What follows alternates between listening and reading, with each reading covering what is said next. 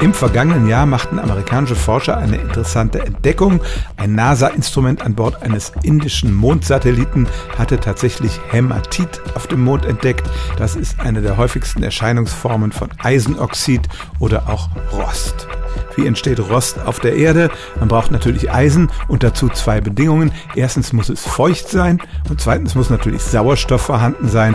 Es ist ja ein Oxid, also eine Reaktion mit Sauerstoff. Beides, Wasser und Sauerstoff, ist auf dem Mond äußerst selten.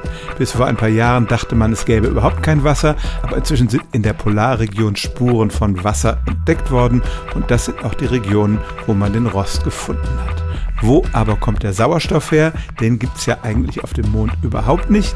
Da gibt es ein interessantes Indiz, nämlich die Tatsache, dass dieser Rost vor allem auf der Seite des Mondes zu finden ist, der permanent der Erde zugewandt ist. Und so glauben die Forscher tatsächlich, dass der Sonnenwind, also der Strom geladener Teilchen, der von der Sonne kommt, diesen Sauerstoff aus der Erdatmosphäre zum Mond rüber gepustet hat. Über 384.000 Kilometer durchs leere Weltall. Also der Erdtrabant wird uns so schnell nicht wegrosten, aber tatsächlich hat man Spuren von Rost auf dem Mond gefunden, wahrscheinlich entstanden durch den Einfluss von Sauerstoff, der von der Erde hinübergeweht wurde. Stellen auch Sie Ihre alltäglichste Frage unter stimmt's@radio1.de.